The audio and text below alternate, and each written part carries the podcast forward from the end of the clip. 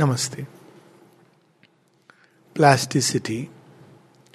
When mother was asked, What are the things needed for the new creation? Most important qualities. So, people may have expected the ability to concentrate for many hours, the ability to meditate, the ability to hold your breath. Nothing, none of these she mentioned. She did not even mention devotion and faith. Because she's talking of qualities, not the processes. What did she mention? Three things.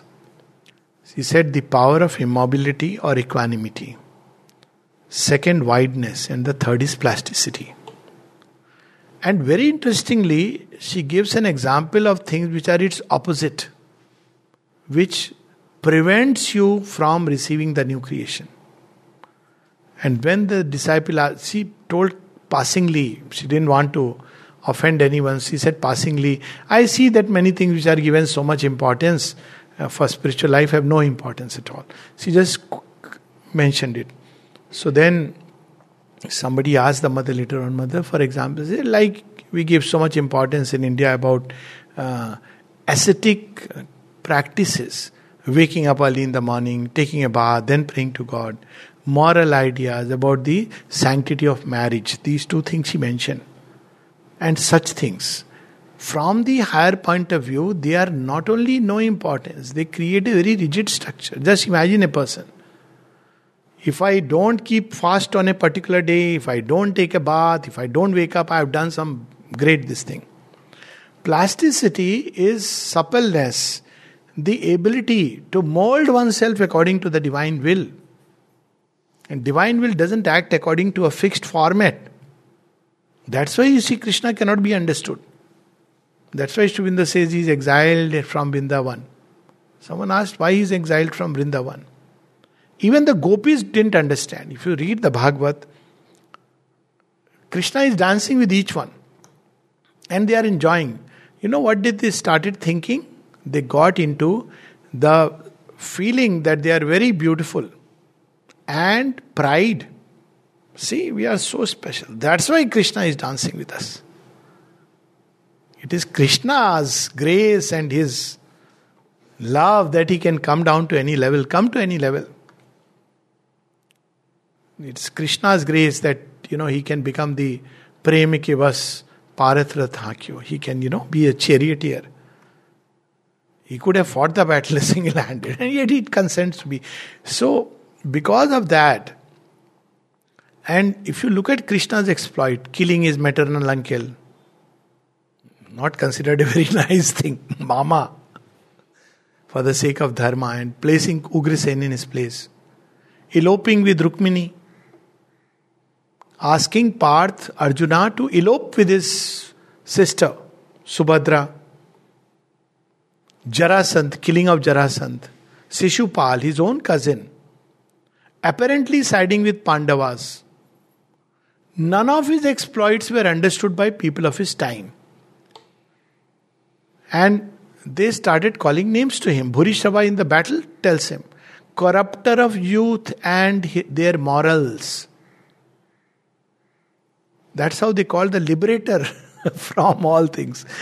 But all these frames, necessary as they are to operate in our ignorance, they are needed. In ignorance, you need some frameworks. But they are not the last word of divine action. Divine doesn't act according to these frames. If it did, then he would there would be no death, no evil, no suffering. Yet he uses all these for the growth of, you know, for the great purpose for which this creation is made. There would be no destruction at all, but divine destroys when he has to destroy. Kali doesn't, you can't say, Kali Mata, I am a good human being. She, she laughs, she says, I have the command. That's it. She doesn't act according to your, um, please have pity on me. See, I am a helpless fellow. I have children to feed on. Nothing. That command is command. See, some of the stories of Shiva, you can't understand how he acts. Krishna stories. So, the divine, if our minds are rigid with fixed ideas and opinions, it is an obstacle to the divine will and its expression. Plasticity is described as the ability to adapt to any change of things and to make the progress needed. You progress through anything. For example, there are people who say, Oh, if I am only, if I wish I was in ashram, I would progress. But the person who is plastic, you know what he'll say? I wish I could be, but if I am not, I can make use of these circumstances and progress. He's not rigid that I have to do this to progress. So, this ability of our consciousness to adapt to the different changes, and there are any number of situations, circumstances in life, even here you will find you thought that you will do progress in a certain way, and life throws a challenge. See, people used to face these things. Two examples. One, of course, I think uh, Rishabh Chandji's, I have several times uh, shared this, that he was given the task of um, uh, killing khatmal, bugs in the cot. He's a Jain. And he writes to Sri Mother has given me this work, probably she doesn't know that I am a Jain. And Sri reply, Whatever work Mother has given you is meant for your progress. So that limits broke. Ravindraji, handling eggs, pakka vegetarian, not supposed to touch eggs. She would give a work which is important to break these formations. Champaklalji, once he was, you see how she brought plasticity in different ways. So Champaklalji used to wear a janev. So one day mother asked, So, you would like to wear this? He said, No, but I have to, you know, do it. If I don't wear, my parents will feel bad or something. She said, Yes, but if you don't wear, they will progress. so he cut it and removed the chanev. Some of the pictures you see earlier no, with the chanev, Champaklalji. But if you remove it, another instance, somebody told me, you know, these are formations, nothing else. So someone was carrying a flower vase in the right hand. And the mother asked this person to give a book. What do we normally do? We don't we are not supposed to pick up with the left hand and give no. So he shifted the hand, put the flower vase into the left hand, picked up the book and gave to mother. Mother conscious. Why did you do this? Mother, we are not supposed to give a book by the left hand given. Who told you this? and then she said, No, Give me with the left hand. She would break. Now, these are small examples, adapting. When people would complain about the sun, what did she come? She give an answer. She said, make friends with the sun. Initially, she would stop the rain when sometime people prayed. Then she said, no, no, that's not the way. The gods come and complain. Then what is it, mother? You tell, tell us to stop the rain. Why can't your children be uh, able to bear the rain? He said, okay, so it is there in Monadas, one of the conversation also. It's there in agenda also. So that day the rains came and she said to all the children, Your performance was very admirable. Because I had a pact with the rain god and he said, I am going to travel. I said, Okay, try today. So this kind of, you know, that's why in ashram context used to say, when people would want to change the department, she would say that's not the pros way. Change yourself. Another place he would say, changing houses will not make you progress. But if you make your consciousness change, then you will have no need to change the houses. So, all these are many examples of suppleness. I'll just read a little on this.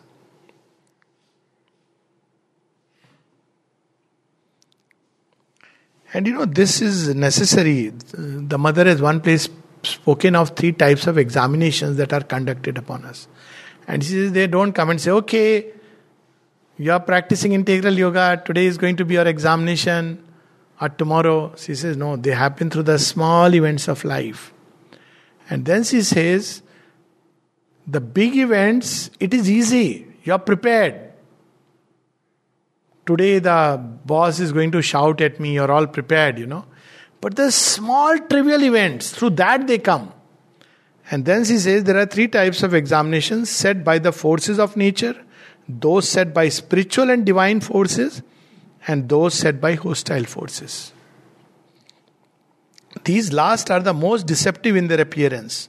And to avoid being caught unawares and unprepared requires a state of constant watchfulness, which means to make progress any which way. Vigilance has been defined as ability to make progress through anything. Sincerity and humility.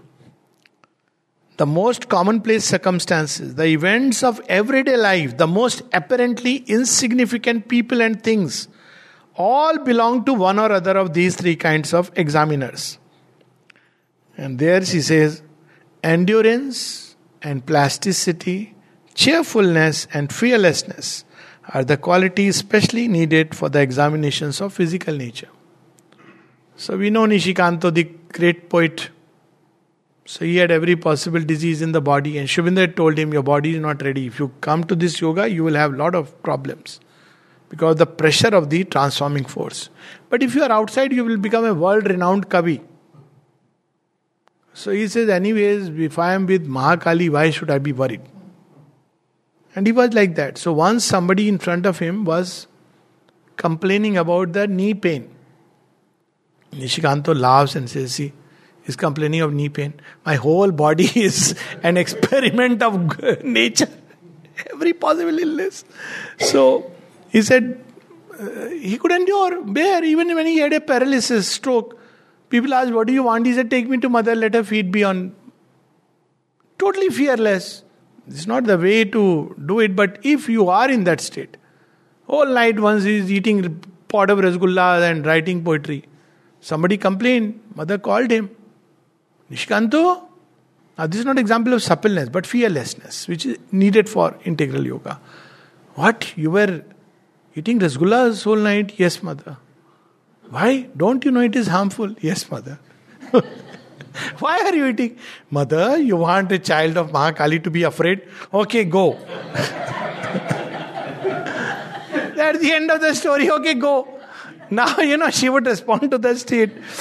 So it's not to be done. Like he was like that, so he could do it. So endurance is required.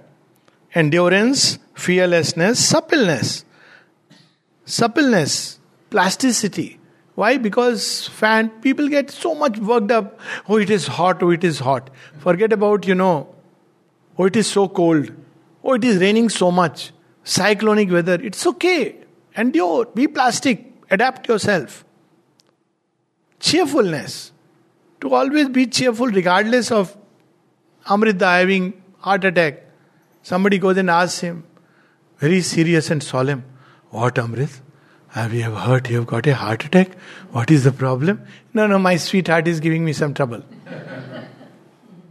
That's how one should be cheerful. It's the salt of sadhana. Somebody going through many difficulties says, Oh, God has taken my resolve very seriously. He's perfecting it through blows. So, this cheerfulness, plasticity are part of that then since we are at it, aspiration, trust, idealism, enthusiasm, and generous self giving for spiritual examinations.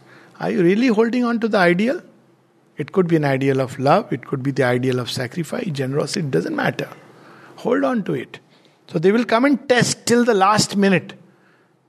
Vigilance, sincerity, and humility for the examination from hostile forces. But then she says something very important. To conclude a final piece of advice, never set yourself up as an examiner. Let me see this fellow, whether he is really a so called budding yogi or not. Let me say something, prick something, and see how he responds. So the mother says, never do that. For while it is good to remember constantly that one may be undergoing a very important examination, it is extremely dangerous to imagine that one is responsible for setting examination for others. Extremely dangerous. That is the open door to the most ridiculous and harmful kinds of vanity. It is the supreme wisdom that decides these things and not the ignorant human will. So then she defines some of these. Wideness. Wideness and plasticity go together. So she describes always take upon yourself all the necessities of progress and resolve them in the ecstasy of unity, then you will be defined. See how she explains wideness. What is narrowness? If I do meditation every day, two hours, I'll progress. What is wideness? I'm walking through life and anything I can use to get close to the divine. See how she has defined wideness. Something remarkable. Wideness is not about reading this philosophy, that philosophy, making a mishmash, kichadi, and giving a scholarly lecture. That is not wideness, that is chaos, confusion, if anything. Wideness is everything you pick up that divine element. Be it democracy, be it uh, dictatorship, capitalism, communism, everywhere you pick up that. And plasticity is always ready for the progress demanded. And the demand for progress is everywhere, through everything. Anything happens which we don't like,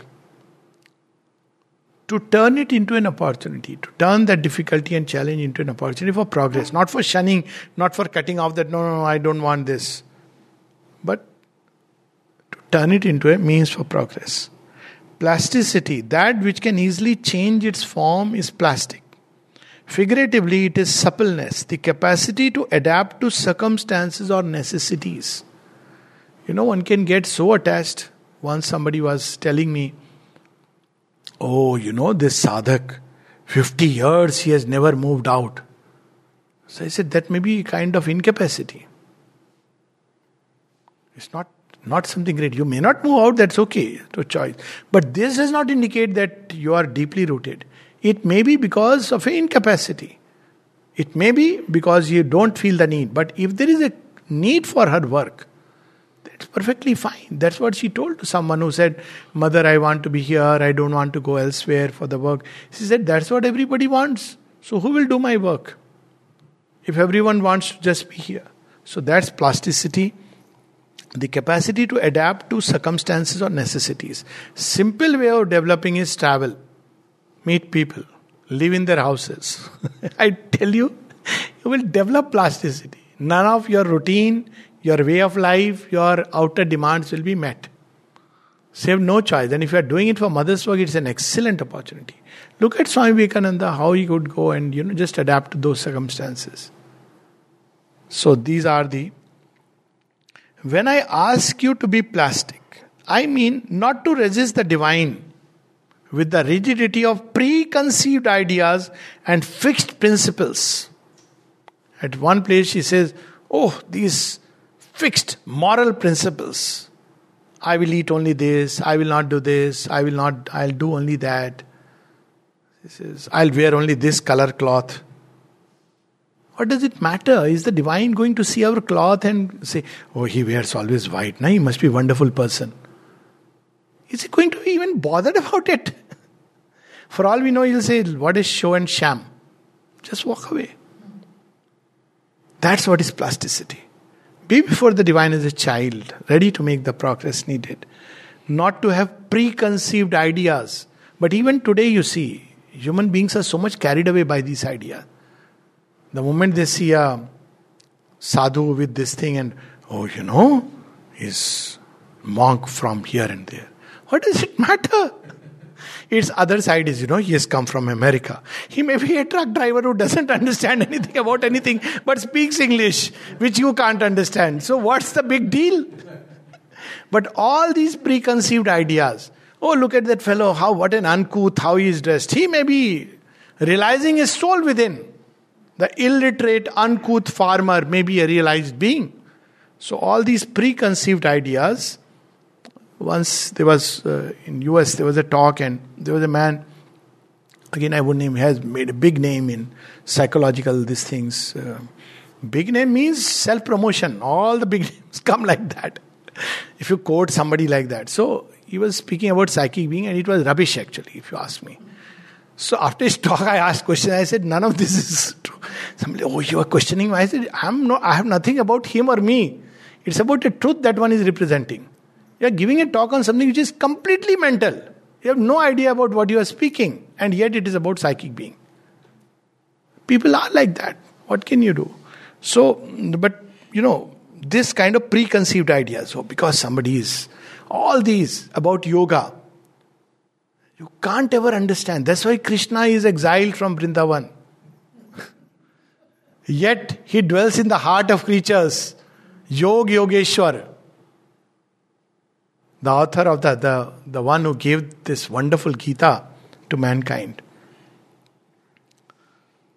The physical being and physical consciousness must be very plastic to be able to lend themselves to all the necessary changes so as to be one way one day, another way the next, and so on.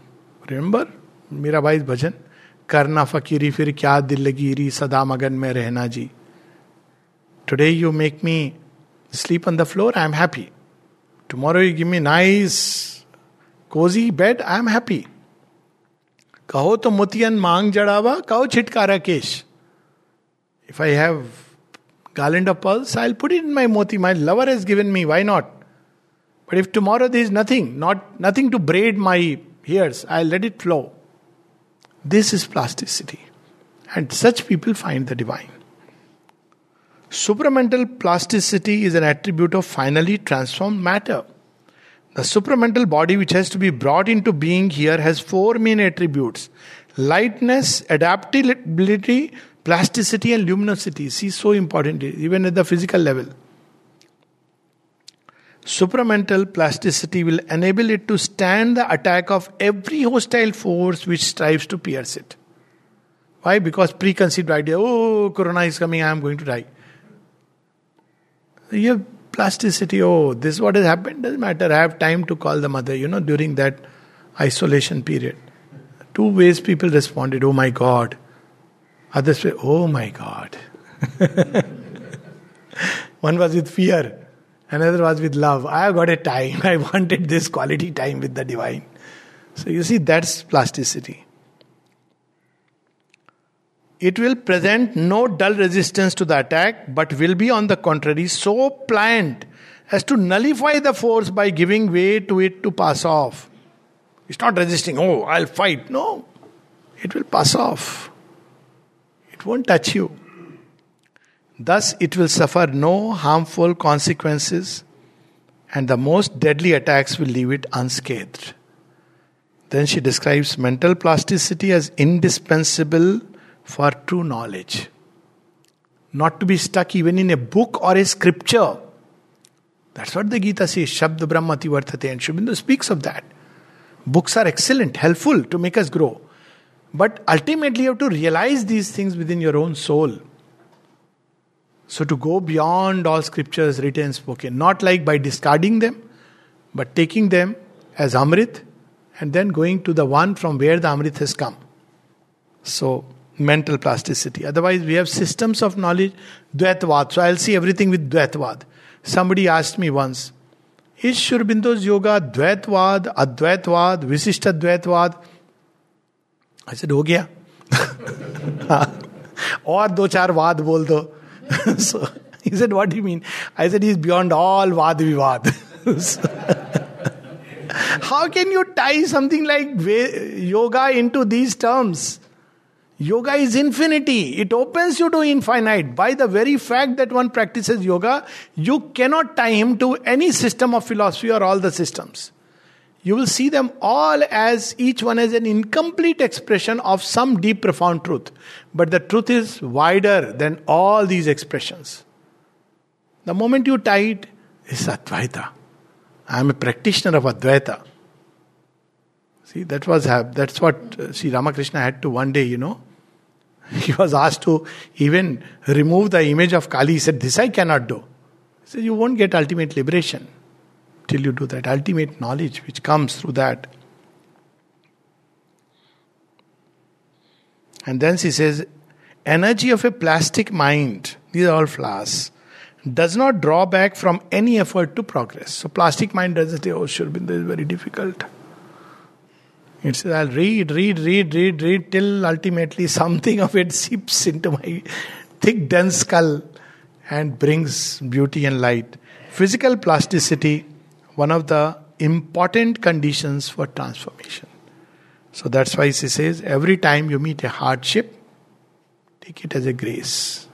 And indeed, it will turn out to be so.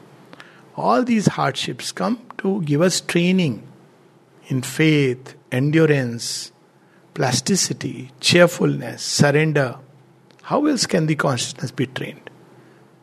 If the divine way just to make our life comfortable, that means he has abandoned the plan of progress in us. He doesn't want us to make us suffer, that's true. But suffering is the attitude we take. He doesn't come. If he creates difficult outer conditions, he's not trying to tell us, look here, unless you suffer. No, no, no. He is saying that, my child, this is the challenge. Come, I'll hold your hand and make you leap through it. But instead, we start complaining, grumbling, close to the divine grace, and say, Oh, why did you do this? Then it's our attitude that makes us suffer. Divine doesn't want us to make us suffer. So, all these difficult conditions are only to help us make the needed progress.